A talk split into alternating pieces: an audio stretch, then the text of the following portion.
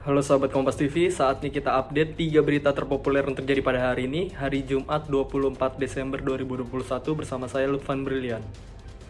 Di berita pertama, hasil Muktamar NU yang digelar di Lampung, Yahya Cholil Staquf terpilih menjadi Ketua Umum PBNU periode tahun 2021 hingga 2026.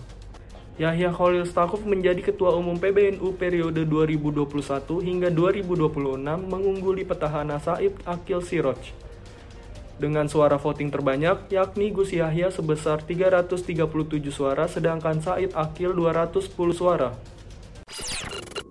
Sedang merintis bisnis baru? Ingin menambah perspektif? Atau ingin menambah motivasi dan kisah inspiratif? Dengarkan podcast Smart Inspiration hanya di Spotify. Persembahan KG Radio Network, part of KG Media.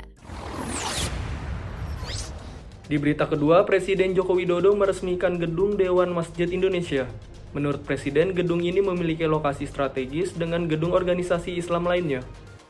Didampingi Ketua Dewan Masjid Indonesia Muhammad Yusuf Kalla dan Gubernur Jakarta Anies Baswedan, Presiden Jokowi berharap ke depan masjid tidak hanya sebagai tempat beribadah umat Islam saja, tetapi ikut membangun SDM yang unggul, berkarakter, dan berakhlak mulia.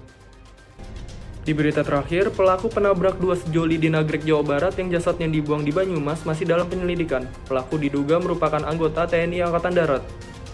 Kini kasus kecelakaan dilimpahkan ke POMDAM 3 Siliwangi oleh Polda Jabar lantaran ada dugaan pelaku merupakan anggota TNI Angkatan Darat.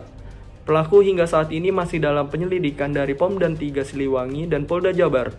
Itu tadi 3 berita terpopuler hari ini. Saya Lutfan Brilian pamit undur diri. Jangan lupa untuk like, share, and comment serta subscribe channel YouTube Kompas TV.